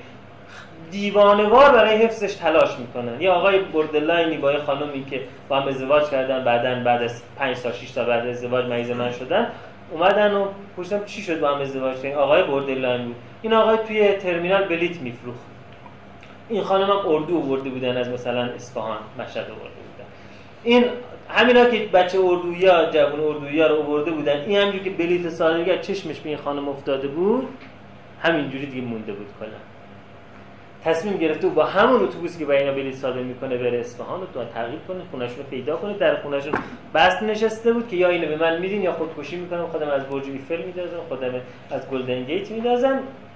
و اونا هم دیده بودن که خب بالاخره جوون مردم خونش بگردن ما میشه. بخت دختر سیاه میشه. خیلی چیز خطرناکه خیلی مواظب باشید. اگه کسی آه بکشه پشت سر بخت سیاه بشه. دیگه کلا تا آخر اون هیچ راه چاره این نیست. بعد از کنم خدمتتون که دخترش رو به این داده بودن. سه روز بعد اولین کتک کاری بود که این دختر خانم از شدت جراحات وارده به پزشک مراجعه کرده بود. دماغ شکسته دندون لق مثلا گوش پاره گلو جریده شده مثلا. خب چی شد یه دفعه؟ گفت یه چیزی گفت فهمیدم که یعنی کلا سر من کلاه گذاشت. فهمیدم کلا اشتباه کرد. یعنی از idealize یه دفعه شده دیوریه. اونجا هیچ کس این دیگه همون زوجی که در آسمان ها برای من آفریدن و اگر به این دسترسی پیدا نکنم روح من ناکامل میشه و کارمان ناتمام میمونه. و بعد یه دفعه فردا این شده یک سهیونیست فاشیست تروریست هیچ دیگه اصلا هیچ ارزشی نداره. باید من اینو له می‌کردم آی دکتر. فقط دست من داداشا اومدن گرفتن که این جون سالم به در برده بود. اگر من اینو لهش می‌کردم. چه اتفاقی افتاد؟ مثلا گفت که جلوی من دندون خلال نکن بدن میاد. اه؟ تو بدت میاد؟ از خلال دندون من بدت میاد؟ دیگه هیچی دیگه. تو دروغ گفتی. من این هم این شخصیت. توی سبک زندگی اجتماعیش هم اینجوری هن. گاهی این وریان گاهی اون وریان گاهی این الگوره دارن گاهی اون الگوره دارن. و اینا هم مثل آدم های آنتی سوشال رفتارهای تکانشی دارن. چه تو زمینه ولخرجی چه تو زمینه سکس چه تو زمینه سوء مصرف مواد چه تو زمینه رانندگی به احتیاط. تو همه زمینه تغذیه‌ای تو همه چیز. همین آقا می‌گفت که مثلا یه دفعه حقوقش می‌گیره خانومش می‌گفت حقوقش می‌گیره یه دفعه همون روز همه پول خرید می‌کنه. چجوری همه رو خرید می‌کنه؟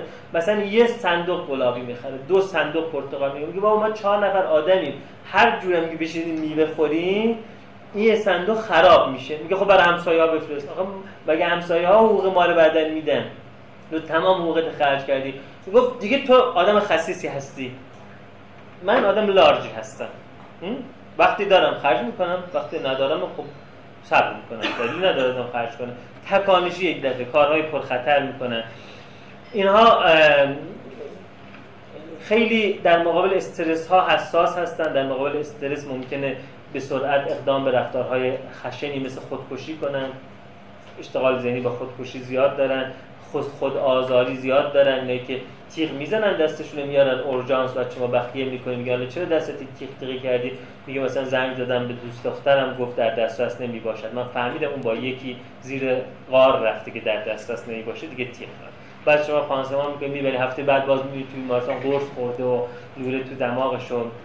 میگه عزیز جان این دفعه چرا خودکشی کردی؟ میگه به بابام گفتم که ماشینم می‌خوام عوض کنم گفت حالا یه 6 ماه صبر کن تو دستم بیاد. این زندگی ارزش زندگی. و خیلی جالبه. وقتی باش خودکشی می‌کنم شما که زندگی دیگه ارزش نداره. بعد می‌بینید که سر اینکه مدل موبایلش از این مدل بشه موبایل تمام دنیا رو به هم ریخته. بعد میگه زندگی ارزش نداره. یه مدل موبایل براتون انقدر مهم. اینا به خاطر تکانشگریشونه. یعنی در یه لحظه به نقطه می‌رسن که هیچ فایده ای نداره. در لحظه اقدام به خودکشی می‌کنن یه وقتهایی هم این نیست که شما فکر کنید اینا که این کار می‌کنن خودکشیشون موثر واقع نمیشه. یه وقتهایی هم این بله از مرزه تجاوز می‌کنن. مثل دریا که آدم میره هی میگه حالا یه ذره برم جلوتر پام رو آب می‌رسه پام رو آب می‌رسه و یه دفعه یه موج میاد می‌بره. ببینی طرف همیشه 20 تا دیازپام میخورده برای خودکشی چیش می‌دونسته نمیشه. اما دیشب نیم بطر الکل خورده. خب حالا 20 تا دیازپام می‌خوره دیگه چیزیش میشه دیگه. حواسش به اون نیست. بله. اینجوری حواستون باشه. دیشب چی می‌خورین؟ امروز هر چی خواستین بخورین با دیشبتون بسنجین بعد بخورین. خب. در مقابل استرس خیلی زود ممکنه پارانوید بشن. حتی علائم psychotic نشون بدن که ما بهشون میگیم micro psychotic همونطور که اونجا زدیم از این نوع علامت کسی پنج علامت رو داشت دیگه ما میگیم اختلال شخصیت borderline یا مرزی داره و یک تا دو درصد اجتماع هم در آمریکا دچار این اختلال هستن. ببین اینا چقدر آدمای بدی این آمریکا. هست 3 درصد از اجتماعی دو درصد borderline دیگه بقیه‌اش هم که چیزای دیگه و ما خوشبختانه الهی شکر هیچ اینها رو نده به هر حال اگر کسی borderline بود یا کسی antisocial بود از اون case هایی هستن که ما بهشون okay ازدواج نمی‌دهیم. حالا ممکنه بگین از کجا ما این رو بفهمیم؟ ممکنه در این مصاحبه نیم ساعته نفهمیم. البته اگر خیلی تجربه پیدا کنیم به قول معروف میگن که مریض بوی بردرلاین می‌دهد. یه وقت مثلا 300 تا بردرلاین بدونید ببینید یه چیزهایی تو ذهنتون از همون عطیه ها از همون عطیه ها میاد که بو می‌کشیم که این ممکنه بردرلاین باشه. ولی اگر بو نمیکشیدید و عطیه نداشتید تست های روانسنجی همون تست الدهام که توی کتاب چهره جدید شخصیت بهتون هفته پیش معرفی کردم ترجمه مهدی قرد بزدو و انتشارات علمی چهره جدید شخصیت نوشته جان الهام. یه تست شخصیت خیلی جالبی داره که دقیقا محورها رو می‌کشه و بردرلاین ها و تست الهام. نه نرم ایران نداره. اون تست های آر و چیز بله. ام کافیه اگر اون نباشه؟ ببینید ام پی آی اینجوری تشخیص نمیده ما که بردرلاین یا آنتی سوشیال اون یه جور دیگه بله. اما اس سی ال 90 رو می‌تونید به کار ببرین. آیزن کم اینجوری تشخیص نمیده. آیزن کم محور درونگرایی بیرونگرایی اینا تشخیص میده. یه تست دیگه هست میلون. بله، تست بله. میلون و ال 90 میلون افسردگی پس یه چیز دیگه است. میلون شخصیت. شخصیت. هم دکتر یه چیزی میگی؟ ما هم فکر می‌کنیم که در حساب داری می‌زنی. همون همیلتونه که مال افسردگی. پس چی همجور گفتی افسردگیه شما گفتی؟ حواسم پرچه داشته باشم عطیه باید پیش صدا شما از اونجا من بشنوم. تو دلش گفته. ببین من اشتباه نکردم. اون تو دلش گفته. الان اگه بکشینیمش پیش یک کشی و یه فشاری بهش بیاد اون بلافاصله میگه دو خیلی کامله خوبه. آره میلونو اما MCMI تو MCMI تست میلونه تست SCL و تست الدهام اینا می‌تونه نشون بده. این موقعی که مشکوک باشین ببینید که به دلتون نمیچسبه یا اینکه اگر که آدم درست حسابی باشین از همه تست بگیرید میگم حالا گاهی اوقات ممکنه خطا داشته باشه دیگه آدم. وقتی تست بگیره درصد خطا کم میشه objective تر میشه. بعدم آره پول بیشتری در میاد. بعدم اگه گفت چرا گفتی نه میگید من نگفتم نه. تست گفته نه. خیلی فرق می‌کنه. شما میرید توی سکیوریتی قرار می‌گیری. آره خیلی خیلی.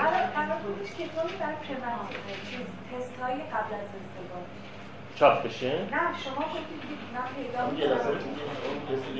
همین رو دارم میگم دیگه. همین تست همین کتاب چهره جدید شخصیت این توش داره. توی گلاسر هم داره. توی ازدواج بدون شکست هم داره منتها تو ازدواج بدون شکست هماهنگی روانی رو میسنجه که هنوز بهش نرسیدیم. هنوز خیلی مونده تا تا شب طول می‌کشه. اما اینی که الان داریم میگیم سلامت روانی که این اختلال شخصیت نداشته باشه توی کتاب التهام شما می‌تونید